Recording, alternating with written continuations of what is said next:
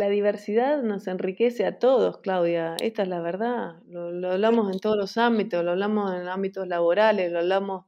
La, la diversidad enriquece. ¿Por qué? Porque estás aprendiendo. Aprendiendo de maneras distintas de pensar, de aproximarse a una situación, de resolver. Entonces, e, es maravilloso. Si fuéramos todos iguales sería muy aburrido. La vida sería aburrida.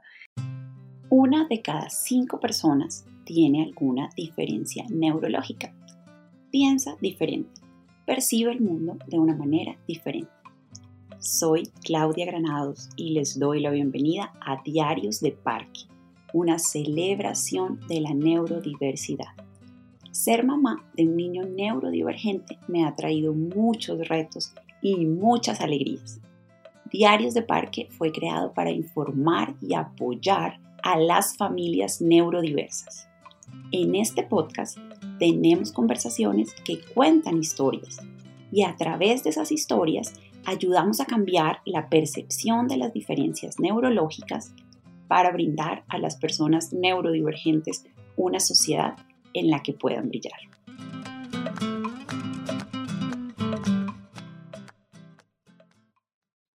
Sea amable con el autismo es un libro que me gustaría tener en mi mesita de noche. Su autora es Alexia Ratazzi.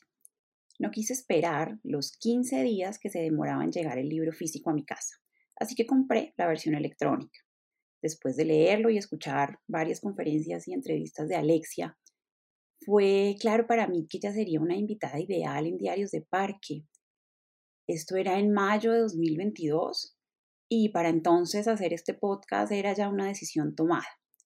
De hecho, Diarios de Parque era ya un proyecto en desarrollo. Así que le escribí un correo a Alexia y la invité a conversar.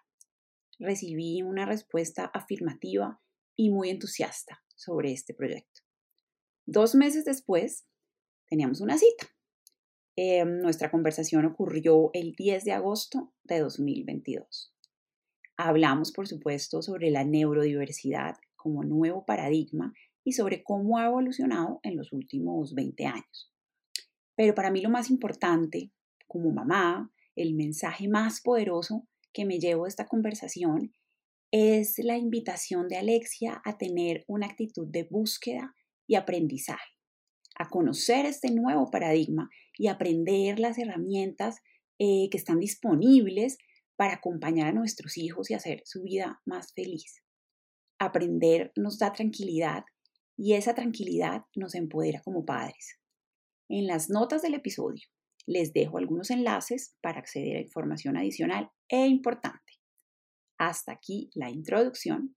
Los dejo con mi conversación con Alexia.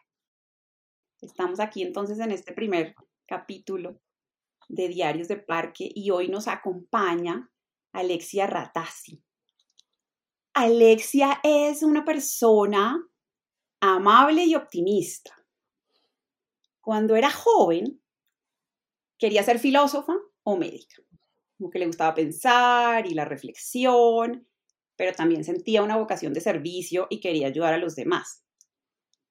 Al final se decidió por la medicina y después eligió la psiquiatría infantil y juvenil como su especialidad. Y esa especialidad le permitía ayudar a los demás a través de la escucha.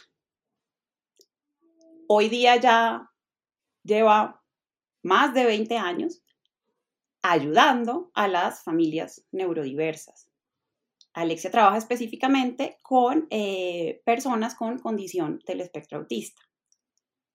Y bueno, yo, yo creo que al final también pudo estar cerca de la filosofía, porque en sus libros y en sus charlas siempre nos está invitando a la reflexión eh, sobre la importancia de crear un mundo que sea respetuoso de la diversidad.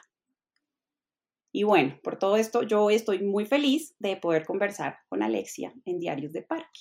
Bienvenida, Alexia. Muchísimas gracias por tan linda presentación, Claudia. Para mí es un gusto enorme hablar con vos hoy aquí. Así que, y gracias por tan linda presentación. La verdad que nada, me, llevó un poco para atrás, ¿no? Me hizo, me hizo recordar un poco de mi historia. y es, y es muy acertado lo que, lo que has dicho. Pero por suerte me pude dedicar a lo que quería, que, era, que tenía que ver con el servicio y que tenía que ver con la filosofía desde el punto de vista de, poder reflexionar y de poder pensar.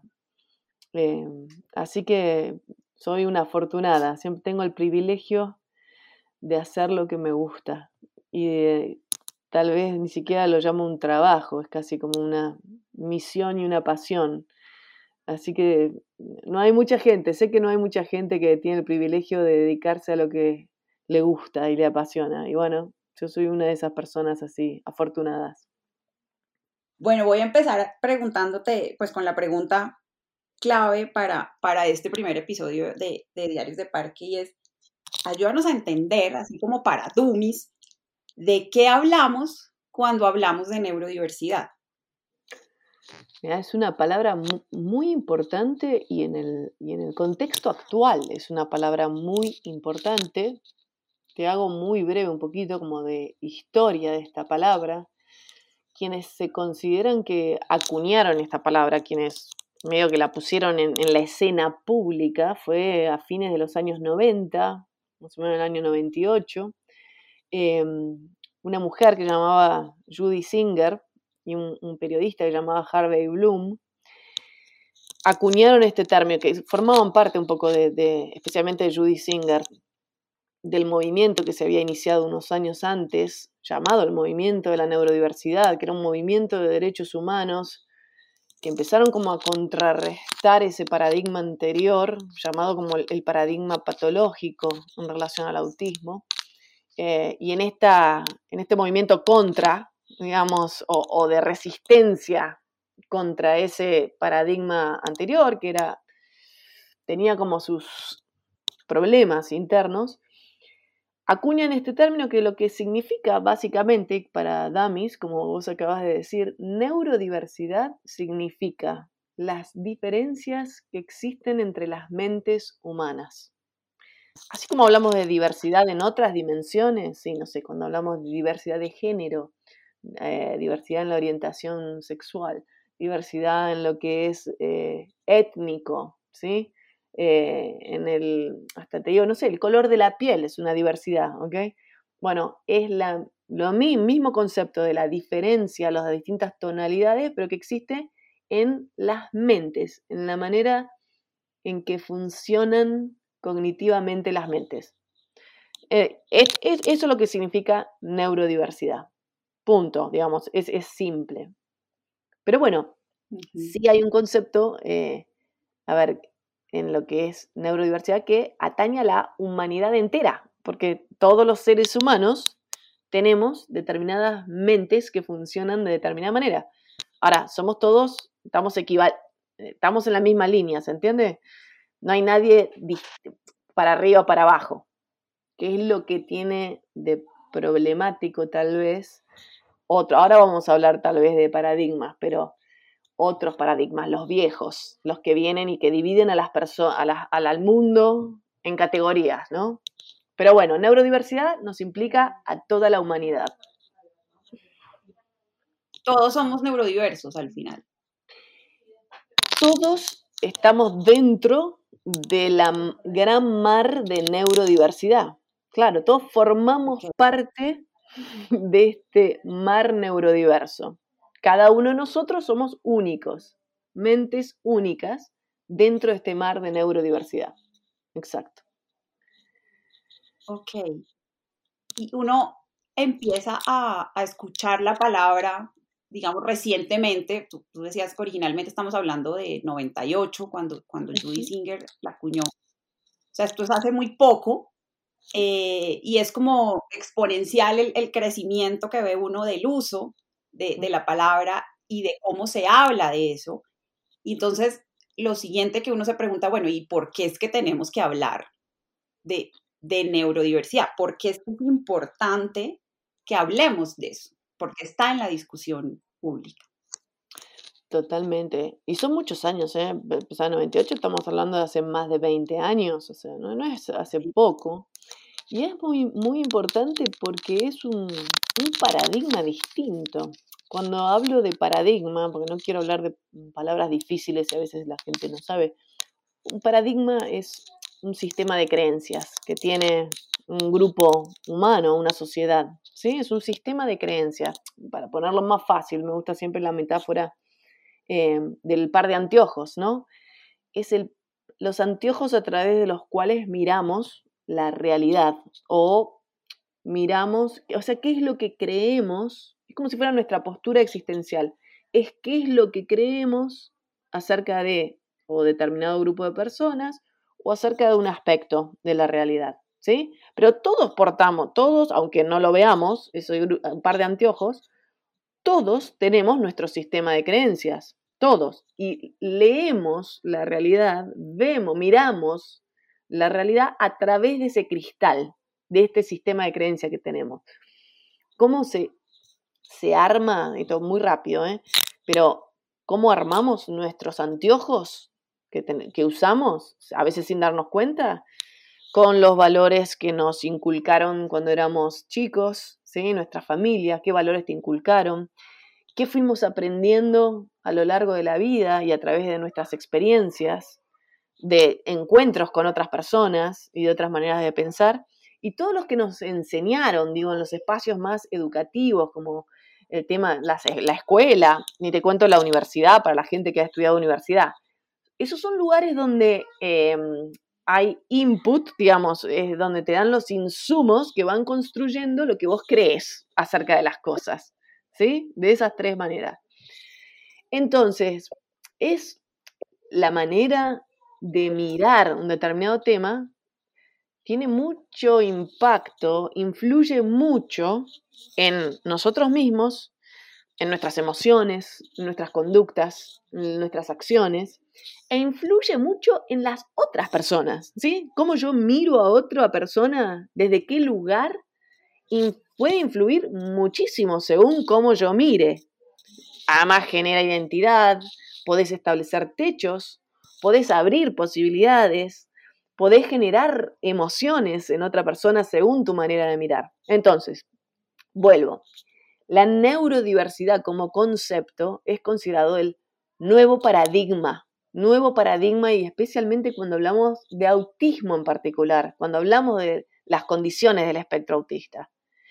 Entonces, ¿es importante? Sí, sí, claro, es muy importante porque es el nuevo paradigma que está influyendo en todo, o sea, en la sociedad toda, pero no solo en la sociedad general en relación a la mirada, sino que también te diría hasta en, los profesionales, en los clínicos, en los investigadores. Es una mirada de la cuestión que es distinta al paradigma anterior, que como, como te decía antes, se llama el paradigma patológico del autismo, ¿no? Es considerar el autismo como una patología. El anterior, ¿eh? estoy hablando de viejo, viejo, cosa que tenemos que dejar atrás. Considerar el autismo como una patología, como un trastorno, como una enfermedad, es un paradigma viejo. Ahora, si yo miro a través de esos anteojos anteriores, ¿sí? si yo miro a través de los anteojos de paradigma patológico a alguien, ¿qué es lo que miro? Ah, asumo, esa persona tiene un problema, vino fallado, hay algo, está medio roto, tiene alteraciones, tiene disfunciones de algún tipo. ¿Qué hago? Mis acciones, ¿qué son? Si yo estoy mirando de esa manera y asumiendo eso, uy, voy a tratar de arreglar a esta persona, voy a tratar de mejorarla. Y porque vino medio falladito, ¿se entiende? Falladita. Esa es una postura existencial. Ahora, es del viejo paradigma. Desde la neurodiversidad como paradigma, si yo me paro delante de alguien, primero, no voy a pensar que esa persona tiene un problema, voy a pensar que esa persona es parte de la diversidad humana. Como pienso que es parte de la diversidad, de las diferencias que existen entre las mentes, mi actitud va a ser de aceptar a esa persona en su singularidad, va a ser respetar también las características de esa persona, valorar cuán única es esa persona y su perfil único de fortalezas y desafíos. No voy a estar tratando de cambiar a esa persona, ¿sí? Como el paradigma viejo. Voy a estar respetando, aceptando acompañando, valorando, diciendo qué bueno, cómo se enriquece mi entorno si hay neurodiversidad, si hay diversidad en la manera de pensar las cosas, de aproximarse a las cosas. Por eso es importante, es muy importante hablar de neurodiversidad, es muy importante. Eh, pero bueno, todavía hay, todavía no todo el mundo sabe eh, de qué hablamos cuando hablamos de neurodiversidad, pero por eso es tan importante concientizar al respecto, ¿no? Ok, estamos en, en tránsito, de hecho este, este capítulo yo lo titulé Transitando al nuevo paradigma, porque es como que estamos en el camino, pero nos vamos, pero, a la, pero están conviviendo ambas, digamos, ambas formas de pensar, nos las encontramos en el día a día, ¿no? En la cotidianidad y en los, sí, en los escenarios de la vida cotidiana. Así es. Yo te quería preguntar eh, sobre una frase que, que escuché, que escuché o leí ya, no me acuerdo, em, de Emily Kitcher Morris. Ella dice que el movimiento de la neurodiversidad, la neurodiversidad en general, vive en el mundo del modelo social de la discapacidad.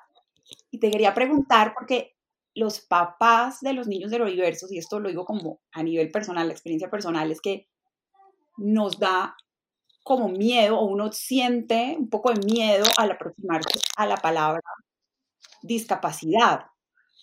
O eso me pasó inicialmente, la primera vez que, que, fue un ateo, una terapista ocupacional de mi hijo, porque me dijo, ve a esta charla. Y yo decía, ah, pero esta es una charla de discapacidad. Creo que tiene que ver con lo mismo, desde que, que anteojos miramos la discapacidad, pero entiendo que es muy importante, o sea, es como un pilar muy importante ese modelo social de la discapacidad y es algo también importante de conocerlo. Sí, Claudia, efectivamente, digo, es así como decís y así como estaba recién comentando este tema del cambio, este tránsito que vos mencionaste como en el título del capítulo, que es un cambio de paradigma. Así como estoy hablando de que hay un cambio de paradigma, está viendo, estamos transitando este cambio de paradigma en relación al autismo, desde lo que es el paradigma patológico a lo que es el paradigma de la neurodiversidad, ese es el tránsito en relación al autismo en particular, si nosotros vamos a una categoría como más amplia, también está habiendo un cambio de paradigma en relación al concepto de discapacidad, ¿ok?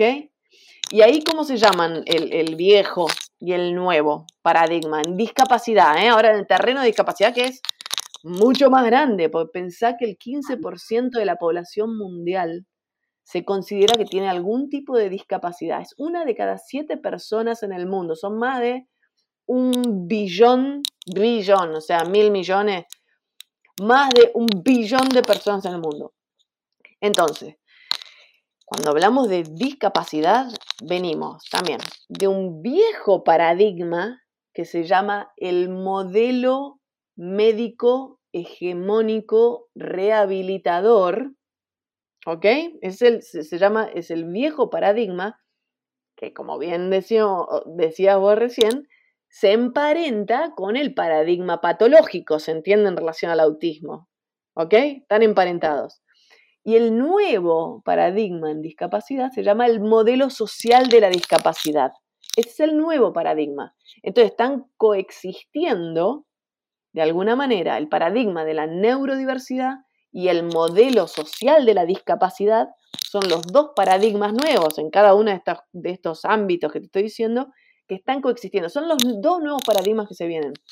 El modelo social de la discapacidad, esto para explicarlo también como de una manera muy fácil, es muy importante conocerlo y, y, saber dónde estamos parados en eso. Esto a partir del año 2006 que las Naciones Unidas publicaron, va, ahí hicieron la resolución de aprobación de la Convención sobre los Derechos de las Personas con Discapacidad.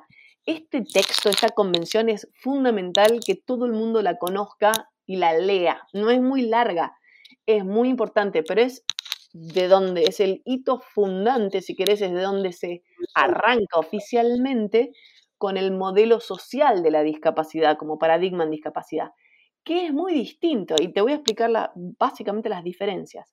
el modelo médico hegemónico rehabilitador, el anterior en discapacidad, tiene los anteojos puestos como los médicos, ¿no? Que están acostumbrados a diagnosticar y tratar. Entonces, ¿cómo tratan a una persona con discapacidad o la miran? La miran como una persona que tiene un problema. Y voy a tratar de arreglar ese problema, ¿sí? Este es como el anteojo desde, desde la comunidad profesional en salud. El modelo social que viene a traer una mirada completamente distinta. Primero, mira a la persona como un sujeto de derechos humanos universales. Toda persona tiene derecho a acceder a la salud, a una educación inclusiva y de calidad, a trabajar cuando es adulta, a la vida independiente, a formar una familia, a acceder a la justicia, bueno, bla, bla, a vivir con quien y donde quiere cuando sea grande, a, bueno, hay un montón de derechos humanos, ¿sí? La convención los nuclea todos estos derechos. Entonces, el modelo social dice, uno, la persona es un sujeto de derechos. Dos, la discapacidad como concepto ¿sí? se define como el resultado de una interacción entre qué y qué. Entre una persona con su perfil único de fortalezas y desafíos y las barreras que existen en sus contextos y sus entornos. Y lo que considera el modelo social es este sujeto de derechos, que es una mirada mucho más holística, porque mira a la persona con todas sus fortalezas, sus talentos y sus desafíos, esta persona no está pudiendo ejercer plenamente sus derechos y participando activamente en la sociedad porque existen barreras en su contexto que impiden que esa persona los ejerza. Ahora, fíjate que es muy distinta la mirada, porque paradigma anterior es la discapacidad es un atributo de la persona. O sea, esa persona tiene un problema, tratemos de arreglarla y que pues, sea lo más normal, entre comillas, posible.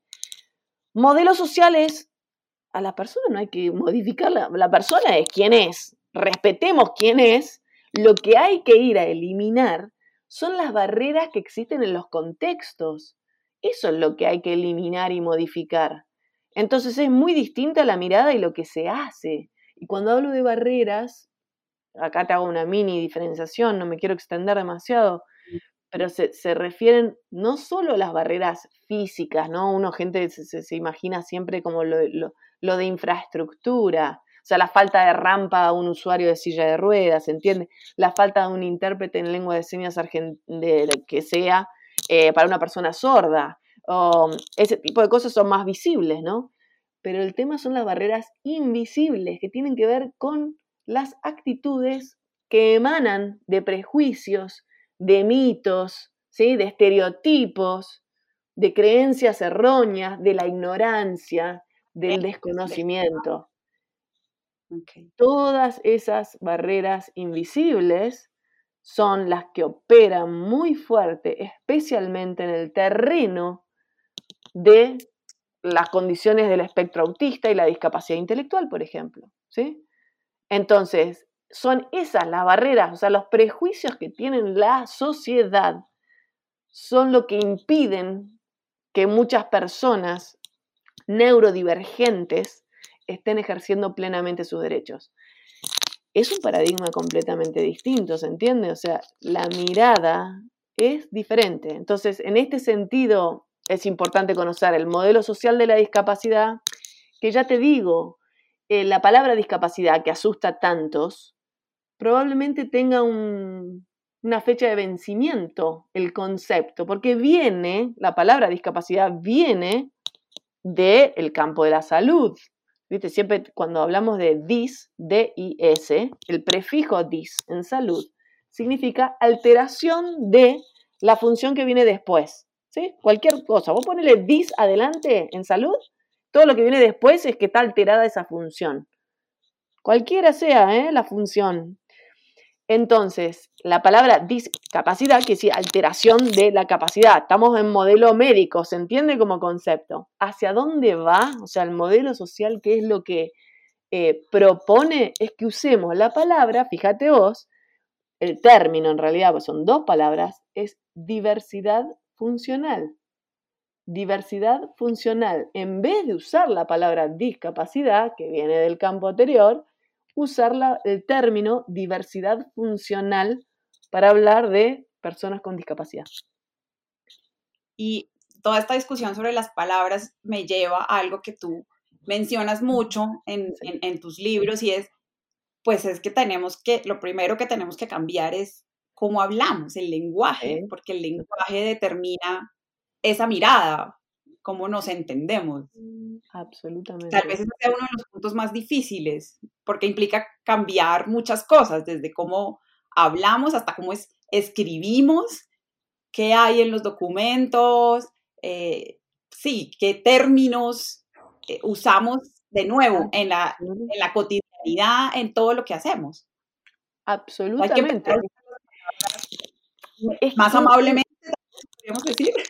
Sí, no, no, no, absolutamente. Es que un cambio de paradigma, es decir, un cambio en tu sistema de creencias, implica cambios en otras dimensiones. O sea, implica, uno, cambio en tu mirada, o sea, en lo que vos crees acerca de algo. Ese es el primer cambio. Ahora, cuando vos cambias el chip mental y empezás a crear algo diferente sobre algo que antes pensabas de manera distinta, uno, vas a tener que empezar a, hay glosarios asociados a los sistemas de creencias, ¿entiendes? Hay hay lenguaje entero, hay palabras que no vas a usar más porque son del paradigma anterior y vas a usar nuevas palabras. ¿Cuáles son las nuevas palabras en, en este paradigma actual, nuevo, nuevo en el que estamos? Claro, es usar diversidad funcional, usar la palabra neurodiversidad, hablar de apoyos, hablar de barreras, ¿sí? Estas son todas palabras que vienen con el nuevo paradigma, con los nuevos paradigmas. Esto es muy importante. Y hay todas palabras que son viejas, del viejo paradigma. La palabra trastorno, patología, eh, todo ese tipo de, términos son del paradigma anterior. Entonces tenemos que cambiar, sí, las palabras que usamos. Y, y son importantes las palabras que usamos, sí. Porque como nosotros, primero, nos comunicamos, qué, palabras usamos, primero denotan posición existencial. Si yo uso determinadas palabras, la gente que me escucha va a suponer que yo pienso de determinada manera. ¿Sí? Y segundo, hay palabras que la verdad que son mucho más amables y esto es el impacto que tienen en el, receptor, en la persona que escucha. Pues fíjate que la verdad que hay palabras del viejo paradigma que para la persona que es hablada en ese sentido, no es muy agradable ni digno tampoco. Digo, y hay palabras de los nuevos paradigmas que ponen en foco mucho más la dignidad de las personas, eh, el valor de las personas, el respeto por las personas. Y yo creo que es muy importante la manera en la que hablamos. Y no es solo lo que hablamos, porque también acá eh, no es solo las palabras, sino las acciones y las conductas. O sea, todo esto tiene que ser congruente. Lo que creemos con las palabras que usamos y las acciones y conductas que tenemos. Si nosotros tenemos coherencia y congruencia entre esas tres cosas, somos imparables, la verdad. Oh, y bueno, ahí es donde hay mucho poder y mucho arrastre. Pero bueno, es un desafío, ¿eh? Hay que ser congruente porque hay también una palabra que tú usas mucho, eh, es, que no la hemos mencionado con respecto a, en este momento, con respecto a, a las personas neurodivergentes, es pues las potencialidades, los dones que parecen estar como olvidados mientras estamos ocupados en arreglar o en ayudar y dar apoyo, ¿cierto? Totalmente cierto. Y esto sea también de vuelta, es por un tema de paradigma. El paradigma anterior está muy enfocado en el déficit, ¿se entiende? O sea, los anteojos lo único que hacen del viejo paradigma es a ver dónde están los déficits, dónde están las cosas que no funcionan, es mirar a través de esos anteojos. Y estos anteojos nuevos es ser más justos con las personas y tener una visión mucho más que voy a ver tus fortalezas, tus talentos, tus dones, como vos decías. Voy a ver la parte positiva de las personas. También sus desafíos, pero todos tenemos desafíos y fortalezas. Es esta visión más holística, ¿se entiende? Más justa, más justa con, respecto a las personas. Pero sí, por favor, miremos, miremos las fortalezas, miremos los dones, miremos los talentos, reconozcámoslos. Esto impacta en las personas, impacta en su autoestima, y si impacta en la autoestima, impacta también en su salud mental. ¿Sí? Que esto es un gran problema también que tenemos, y acá me refiero específicamente a lo que es eh, personas que están dentro del espectro autista, muchas veces hay muchos temas de salud mental asociados por esto de, del mensaje siempre que han recibido de, de que son, nada, personas que hay que modificarlas, ¿entendés? Porque no están ajustadas a la norma, a lo que se espera. Y eso trae mucha, muchos problemas de autoestima, de, de ansiedad, de ánimo. Entonces, hay, un círculo virtuoso. Si nosotros empezamos a cambiar la mirada, empezamos a cambiar las palabras, empezamos a cambiar qué es lo que valoramos de las personas, hay un enorme círculo virtuoso ahí que vamos a estar empoderando y haciendo sentir mejor a las personas, más dignas, más llenas, más que sientan que pueden, sí que crean que puedan.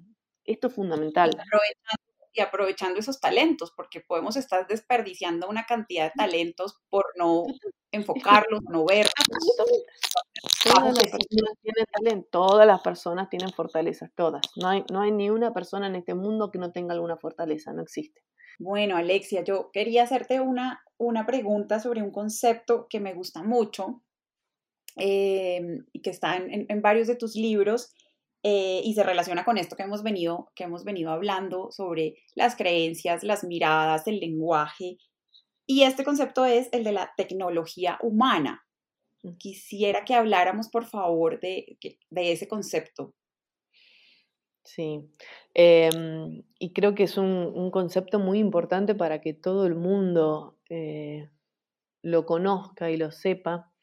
Y cuando hablo de tecnología humana, hablo de, que nosotros las personas somos herramientas como personas muy poderosas eh, que podemos, bueno, podemos transformar vidas, otras vidas también, pero que en nosotros están muchísimos recursos que a veces desconocemos em, y que en este campo la herramienta sean las personas, primero que lo hace mucho más accesible a todos, ¿no? Porque siempre pensamos, cualquier persona eh, vive en un mundo de relaciones, o sea, por lo menos tenés a tu familia, digo, y más siendo un niño o una niña, tenés a padres que te cuidan, porque si no, no sobrevivirías. Entonces, la posibilidad de que tan cerca de la persona que tal vez necesita ese acompañamiento un poco más enriquecido, si querés, hay, ciertos valores que, son muy importantes, que son parte de esta tecnología humana, de esta herramienta humana, es qué valores y qué características, qué actitudes, qué mirada y qué creencias tienes la persona que está al lado, ¿no? Acompañando. Todo esto conforman esta tecnología. Y la verdad que es muy eh, importante porque, como siempre decimos, no hay que recurrir a cosas que, no son accesibles para todos, ¿no? Si, fuera, si fueran otro tipo de dispositivos o tecnología o, especialistas que necesitáramos, bueno, siempre decimos, hay mucha gente que quedaría fuera de poder contar con ese recurso. Pero el hecho que esté en nuestras manos, o me refiero en nuestras manos, es de las personas que están cerquita a esa persona, por ejemplo, que tiene autismo. Esto es fundamental porque, y, acá quiero decir, ¿qué son las cosas que son muy importantes? Es que esa persona, que está, esa persona adulta, vamos a decirle así, porque generalmente son adultos, que tenga herramientas, que tenga estrategias, que tenga creencias, que crea que se puede, que crea que su hijo va a poder, si uno es lo suficientemente paciente, consistente, persistente, congruente y empoderado y calma y que estás en, en eje, uno tiene que ser muy consciente de el poder de, una, de sí misma o sí mismo. Nosotros con simplemente un estado tranquilo, calmo, optimista, alegre y congruente de conciencia, solo estar así, o sea, en ese estado, solo con estar en ese estado, que no es fácil, ¿eh? O sea, hay que a veces trabajar para eso, pero, pero no es imposible, esto es lo que digo. Si alguien aprende a estar en ese estado, solo con estar en ese estado, hay cosas que se propician y promueven en el campo de las interacciones y las relaciones que son el terreno perfecto, óptimo, óptimo, para que en el caso de los niños y niñas aprendan habilidades. Entonces, eh, en este sentido, eh, una tecnología que está tan a mano es como maravilloso, ¿se entiende? Es maravilloso. Y no solo impacta en ese niño o esa niña, la verdad que eh, trabajar en estar en ese estado y en ese autocuidado mejora la calidad de vida de la persona, de ese papá, de esa mamá, eh, lo empodera, lo, lo, lo hace confiar en sus propias habilidades como madre, como padre, y eso te hace sentir mejor básicamente, o sea, está muy asociado con el bienestar y, las, y lo saludable, ¿sí? Es, estar bien. Ahora, estar bien, mira, hay personas que te dicen, la felicidad es una herramienta poderosa. Digo, alguien feliz, ¿sí? Es algo que impacta positivamente en las personas que tengo alrededor. Entonces tenemos que saberlo a eso y tenemos que trabajar en eso. Em, nada, creo que es eso un poco. No sé si me, me, pude explicar, pero de ese concepto hablamos cuando hablamos de tecnología humana y de herramienta humana. Perfecto. Sí, básicamente, y, pero además es como de doble vía, que me gusta mucho que lo mencionaste, porque no es solo que eh, digamos, los padres, los cuidadores, eh, los eh, profesores, son las herramientas hacia, hacia los niños que necesitan esos apoyos, hacia los niños neurodivergentes, aunque creo que esto aplica para todos los niños en general. Para todas las personas, Teria, ni siquiera los niños. Siempre, sí, perdón. Viste que hay gente que son más imán, o sea, son imanes. Hay personas que entran en un lugar y la gente quiere estar cerca. ¿Por qué? Y tal vez no dijeron ni una palabra. Hay algo, hay algo de ese estar que atrae, ¿se entiende? Que a la gente le resulta más agradable o más fácil estar cerca de algunas personas. Tenemos que ser personas fáciles con quien estar. Personas que no vamos a demandar, que no vamos a tener expectativas que estresan. Tenemos que ser gente fácil.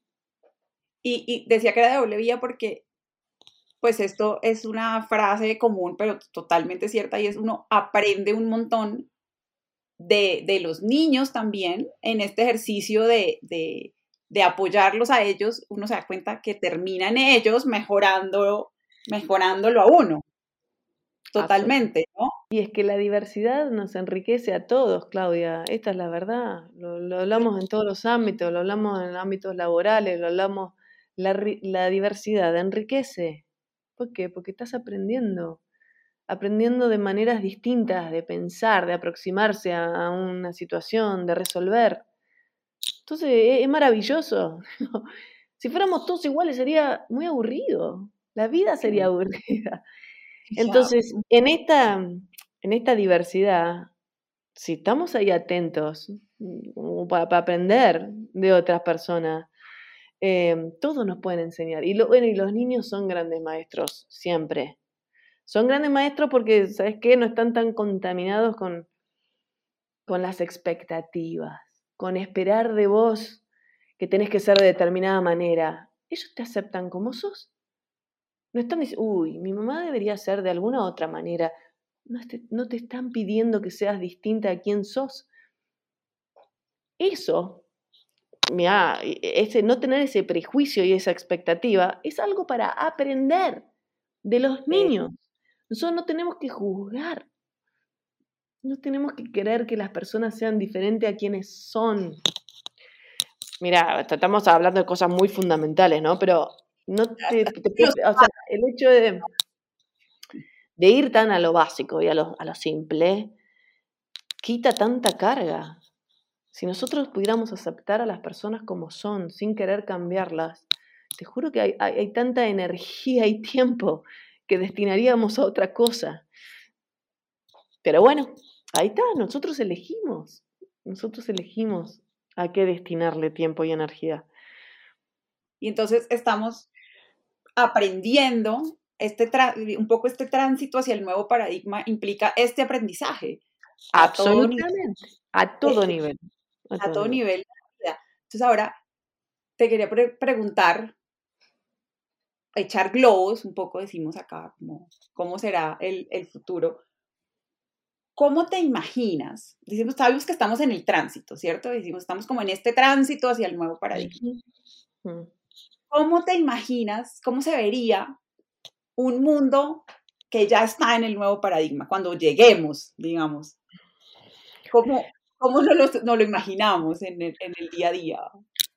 Yo me la, me la, imagino así, bueno, esta frase que siempre usamos, creo que la mencionaste al principio de nuestra conversación, eh, una convivencia, o sea, con, vivir con otros, ¿sí? una convivencia que sea respetuosa de la diversidad humana. Eh, ahí creo que hay un par de conceptos. Es convivir con otras personas en una actitud de respeto hacia las otras personas. Creo que si lográramos eso, em, estaríamos bastante bien.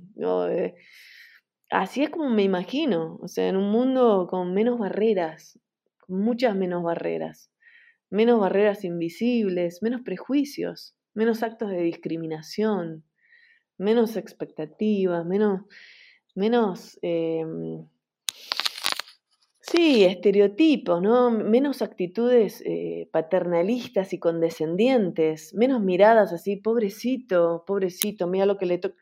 Si nosotros podemos cambiar esas miradas y podemos cambiar las palabras, y podemos cambiar las actitudes y las acciones, porque te juro que no, no requiere de mucho. ¿eh? Cuando hablo de acciones es estar en una disposición de respeto y de escucha atenta y de no juicio hacia la persona que tengo al lado. Y paciencia, paciencia, porque en relación a, la verdad que es, es, no es tan complejo, bueno, es complejo, pero no es imposible, pero así es como me imagino. Es un mundo donde todas las personas estén disfrutando de todos los contextos sin barreras. Así es. Trabajo, los clubes, las plazas, las escuelas, todos los espacios, el turismo, no sé, que todas las personas, todas las personas estén pudiendo disfrutar de todos los contextos, así me imagino. Ok. Un mundo amable con la neurodiversidad. Sí. Donde uno no diga, hoy de pronto a este lugar no quiero ir porque de pronto es más difícil ir allá con mi niño, en el caso, digamos, de... Exactamente. claro. es que, hoy hay muchas barreras. Voy no voy, que sea natural ir porque, porque no voy a tener eh, digamos... Problemas y obstáculos. No vas a tener barreras, no vas a tener mm, problemas. Correcto, correcto. Correcto. Bueno, voy a seguir con, el, con, eh, las preguntas eh, eh, en referencia al, famoso tránsito en el que estamos, porque, bueno, tú ya llevas más o menos 20 años en, este, en tu trabajo con, con familias neurodiversas, ¿cierto? Sí. sí. Entonces, ya ese es un tiempo en el que uno puede entrar un poco a mirar o hacer balances. Mm. Y como para ubicarnos un poco, quisiera preguntarte, pues con base en esa experiencia que tú tienes, como tu percepción de cómo ha cambiado el mundo para las familias neurodiversas. Mm. ¿Qué, ¿Qué, es lo que más ha avanzado, lo que más ha mejorado? ¿Y cuál es el reto más apremiante que, que, tú identificas en tu, digamos, en tu cotidianidad, en tu trabajo? Em, sí, creo que han cambiado muchas cosas en estos 20 años. Imagínate que yo es como que entré a esta historia con un sombrero en un paradigma anterior. Como, además soy psiquiatra infantil, imagínate que yo tengo el sombrero absoluto, soy médica, soy psiquiatra infantil. Entro a esta historia con un sombrero enorme puesto, desde lo que era el modelo médico, desde el otro paradigma. Y hoy por hoy tengo puesto otro sombrero. Digo, esta es mi historia, ¿no? Pero cómo se refleja también en, relación a, lo que ha sucedido en la sociedad. Creo que uno de los avances muy importantes es que se habla muchísimo más de autismo, por ejemplo, pero muchísimo más. Eh, a nivel de la concientización, la sensibilización, las acciones de información hoy por hoy, con la ayuda tal vez de medios de la comunicación masivos, ¿sí? el tema está mucho más instalado en la vida cotidiana. ¿sí? Eso es, para mí es un gran cambio de, de 20 años atrás a hoy. Se habla muchísimo más, muchísimo más del tema del autismo. Hay mucha más gente metida en, en organizaciones ligadas a la concientización, en, las marchas, los 2 de abril, ¿no? Cuando el Día Mundial de la Toma de Conciencia sobre el Autismo, hace 10 años atrás éramos 20 personas, nosotros en, al lado del obelisco en Buenos Aires, 20, 20 literal, 20 personas. 10 años más tarde éramos 20.000. Digo, eso te da una noción de diferencia, ¿sí? Es, es un dato, dato, no estoy mintiendo, es dato. 20 a 20.000 en 10 años, en una marcha de concientización. Ok, se habla mucho más. Y creo que algo que es un gran avance, y ahí nos ha ayudado, me parece mucho, Internet y la tecnología, es el acceso, o sea, con Internet y con la tecnología, se ha democratizado mucho el acceso a la información. Eh, y como siempre decimos, la información es poder, el conocimiento es poder. El saber es poder. Entonces, el hecho de que muchas más personas puedan acceder a informarse, eso empodera a muchas más personas. Este, este, tema del acceso creo que es fundamental y creo que es un gran avance. Em, en la accesibilidad, se entiende la información. Esto es lo que empodera a las personas, son las herramientas. Antes un grupo selecto accedía a las herramientas. Hoy una gran masa accede a esa información y a esas herramientas. Entonces, eso es un avance. Hoy tenemos otros desafíos, ¿no? Que a veces es difícil despejar en, esto que estoy diciendo del acceso a la información. Ha aumentado muchísimo. Hoy por hoy el gran desafío es saber seleccionar cuál es la información de calidad. Porque si vos metes en Google autismo, te saltan 10 millones de citas y decís, ¿dónde me meto? Con dos millones, ¿dónde me meto? ¿Dónde voy a encontrar? Bueno, ese es el desafío actual, o sea, tener la buena y tener el desafío de decir, ¿cómo, cómo hago? Pero yo creo que son más avances que eh, retos. Ahora, retos, yo te voy a decir cuáles son los retos. Cambiar de, de creencias, cambiar de paradigma es un reto gigantesco especialmente para aquellas personas que en ese paradigma anterior estaban en una zona de confort muy importante y con mucho poder. Mm. Entonces, ese es un reto real y hay mucha gente que siente resistencia a cambiar la mirada, ¿sí? Porque es salirse de la zona de confort, salirse de un lugar de poder muy importante, ¿sí? Y esto no a mucha gente le gusta. Em, y animarse a, nada, tal vez lo, un poco lo desconocido, si querés. Em, a aprender cosas nuevas. Hay gente que ya no, tiene tantas ganas de aprender cosas nuevas. Entonces, ese para mí es el reto. Es eh, toda esa gente que, está invitada a cambiar la manera de, pensar y de hacer y de hablar, que quizás tenga un poco de resistencia para hacerlo. Para mí ese es el reto, porque todas las nuevas, nuevas generaciones no están contaminadas con eso nuevo, con eso viejo, perdón. Entonces les es más fácil entrar directo, ¿no? En un, en un, en un paradigma y en un modelo de derechos humanos, decir, ah, bueno, pará, vamos a mirar a las personas, eh, o también de diversidad. Vos viste que las nuevas generaciones, en lo que es diversidad, de otras dimensiones, nada, o sea, sexual, de género. Porque Nada, porque vivieron y porque crecieron en ese nuevo paradigma, ¿sí? Bueno, es, es, un poco eso. O sea, el reto está también con este cambio de paradigma.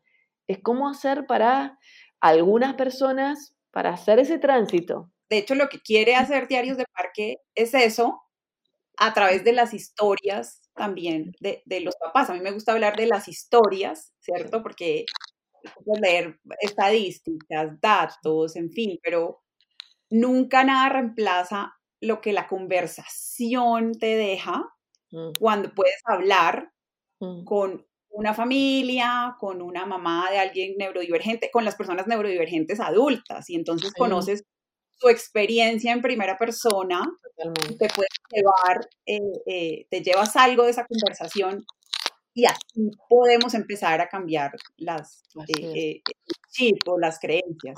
Seguramente que coincido, creo que ese es un reto suficientemente difícil ya. Sí. Podemos empezar por ahí.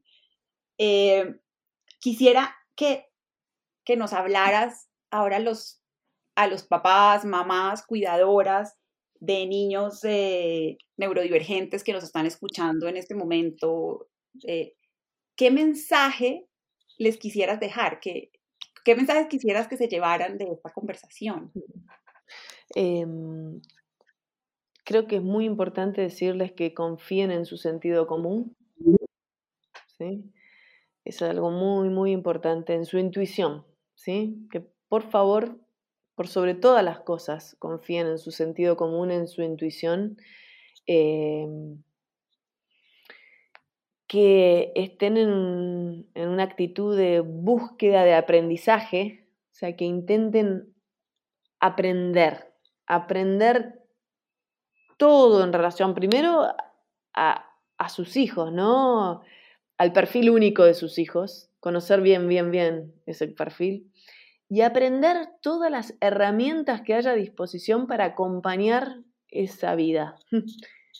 Em, porque acuérdense que muchas veces son esas madres y esos padres los apoyos fundamentales en, la vida de esos niños y niñas. Entonces, cuanto más empoderados estén estas madres y papás, y papás, más felices todos, mejor van a estar todos. Eh, así que es un poco eso, es, esa actitud de, búsqueda, de investigación, de aprender, de humildad, de paciencia, de confiar, de creer que todo es posible. ¿sí? Hay, hay, mucho para hacer, de autocuidado también. Estos son los mensajes que me parecen muy importantes, muy, muy importante que los padres y las madres eh, tengan esto presente, que vayan, que la brújula está medio ahí, que se cuiden, que aprendan, que acompañen, que conozcan que conozcan la convención, el nuevo paradigma, que los conozcan, que se metan a, leer. Y en las del capítulo vamos a dejar todo eso colgado. bueno, sí, totalmente, pues, la, convención civil, absolutamente. Ahí queda para que puedan buscar. Me parece fundamental. Y, mm, y, ya que hablas de las, de las herramientas, quisiera que nos contaras porque yo sé que, que, Panacea, que es eh, la organización que tú fundaste hace ya, van a cumplir 10 años ya casi, tiene un montón de herramientas, hace, digamos, ese trabajo. Quisiera que, ya que hablamos de, de la necesidad de aprender y para empoderarse, nos contaras un poco qué podemos encontrar en, en, eh, en, Panacea, por ejemplo, y un poco el trabajo que hacen. Em, Sí, bueno, hacemos mucho trabajo. A ver, una mini, un mini resumen de las líneas que, tenemos en Panacea. nos dedicamos a concientizar, ¿sí? la toma de conciencia, nos dedicamos a capacitar, nos dedicamos a empoderar a familiares y a personas, nos dedicamos a investigar y nos dedicamos a incidir en políticas públicas. ¿sí? Estas son como nuestras cinco líneas. Ahora, de cosas muy específicas en, relación a herramientas, quiero mencionar dos al menos, eh, o tres si querés. Una, los talleres STEM, los talleres que estos que brindamos para cuidadores de niños menores a 6 años con diagnóstico de autismo y poco lenguaje, familiares, ¿sí? Eh, son talleres de dos días, lo hacemos una vez por mes, es online, o sea que la gente de toda la región hispanoparlante se puede sumar. Y, mm, son talleres que son muy útiles, que brindan muchas herramientas a la hora de cómo relacionarse, cómo jugar, cómo, cómo estimular la comunicación, cómo, bueno, un montón de cositas. Mucho desde este paradigma del, respeto, ¿no? Y desde lo que es la neurodiversidad. Así que los talleres STEM son uno. una segunda cosa que creo que Panacea también da como mucha ayuda en esto del acceso a la información, un canal YouTube de Panacea que está muy nutrido, ¿no? Muy nutrido. Realmente hay muchísimos videos de todo tipo, de todo color, entrevistas con, con gente que se dedica a distintos, no sé, hasta abordajes, miradas, cosas que tienen que ver con la educación, con la salud, con el trabajo, con, con todos los ámbitos en realidad. Así que nuestro canal YouTube hay mucha información. Para la gente que quiere información, ahí está. O sea, lo hicimos, lo estamos haciendo a propósito para que la gente pueda acceder de manera libre, ¿sí? gratuita, no tienen que pagar nada, o sea, simplemente suscríbanse al canal de YouTube. Y tenemos una pata muy de capacitación que también es online en esto de la accesibilidad, que tiene cursos online asincrónicos específicos sobre distintas temáticas que la gente puede hacer, ¿sí? A su tiempo. Eso, cursos online, las masterclasses que tenemos este año, inauguramos un ciclo de masterclasses también, Mira, hablando de esto, la primera de este año fue sobre el tema de neurodiversidad y espectro autista. Así que varias masterclasses sobre temas de actualidad. Nada, hay maneras, la verdad que nos dedica, queremos empoderar a las personas y sabemos que es a través de la información y de las herramientas. Lo sabemos, lo tenemos constatado ya. Entonces, nada, nosotros seguimos, seguimos en esa línea de, de cada vez tratar de, nada, de que este, de todo esto que está a disposición, que le llegue a las personas. Y doy fe porque el canal, además de que está muy nutrido, eh, es de muy buena calidad, no solo el contenido, sino la producción. ¿cierto? Sí, la producción es muy buena, verdad. De ver, tienen una entrevistadora maravillosa y eh, creo que es, es, es muy lindo eh, para ver, digamos, para uno como, como papá, siempre se queda como con un mensaje muy esperanzador. Eh, bueno, y lo que tú dices, está ahí disponible para todo el mundo. El taller TEM también es un taller, es un taller gratuito. Abierto, es gratuito, está a disposición. Sí, lo que mencionaba recién era el programa Aquí Ahora, que ya llevamos cinco temporadas y que tengan 10 entrevistas, o sea, hay 50 entrevistas sobre temas, solo en el marco del programa Aquí Ahora. 50 entrevistas a referentes de distintos, a ver, siempre ligado medio al espectro del autismo, pero referentes 50. Imagínate que ya patea al techo y todas son 20 minutos, 25 minutos de entrevista. Son muy útiles yo, yo por ejemplo, las, las he usado, por mm. eso veo que el poder de la información, lo que dices es real, eh, no solo para mí, sino que, por ejemplo, las he compartido con personas del jardín, infantil de, mi hijo, entonces también empiezas, ahí vas difundiendo la información, además, muy importante, información de calidad, que es otro reto que enfrentamos los papás, como dices tú, cuando entramos a Doctor Google y aparecen los millones de, recursos y uno, por dónde empiezo, eh, podemos empezar por Panacea y vamos como tranquilos de que hay una información de calidad eh, y, y bueno, y, presentada además en un formato muy amable, muy bonito.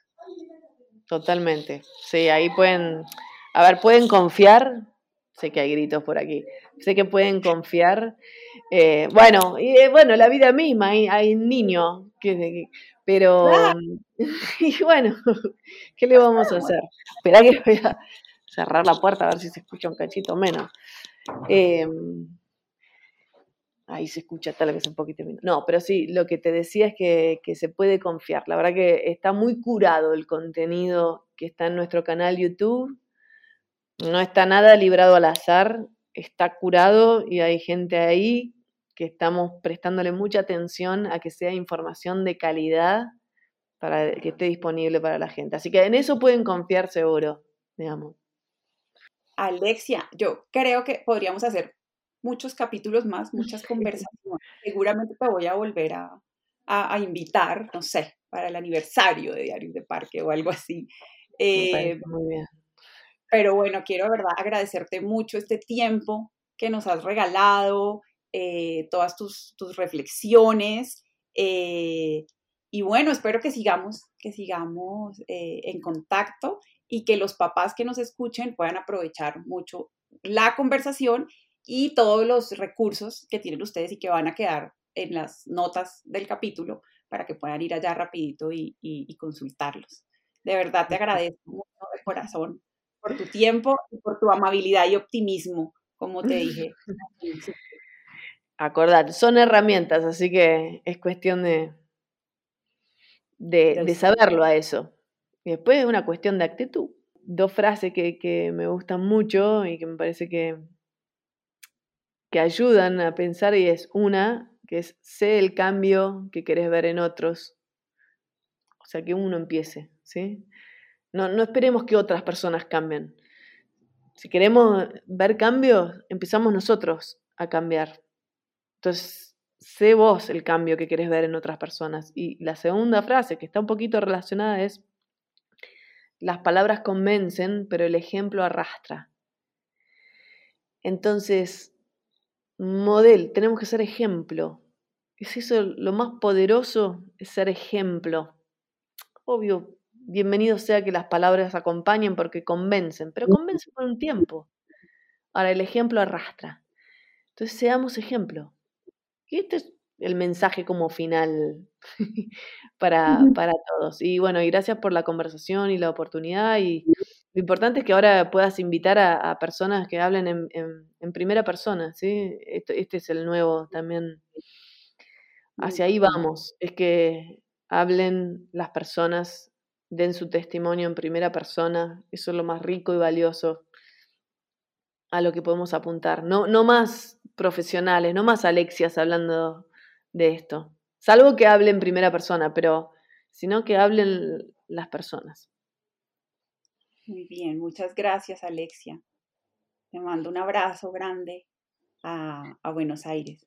Un abrazo grande también a Colombia. Y bueno, y a todos los que escuchen, porque, qué sé yo, tal vez es por fuera de las fronteras de Colombia también. Eso, eso es lo que nos permite la nube. La nube es universal. Chao, Claudia. Un gusto. Chao. Gracias por escuchar Diarios de Parque. Crear un mundo que celebre la neurodiversidad es un gran desafío y enfrentarlo en soledad no es una opción. Te invito a unirte a nuestra conversación. Hay varias formas de hacerlo. Puedes suscribirte en tu plataforma de podcast favorita, compartir nuestro podcast con tus amigos y familiares o escribirnos al correo info. Nos encantaría recibir tus comentarios y sugerencias. Música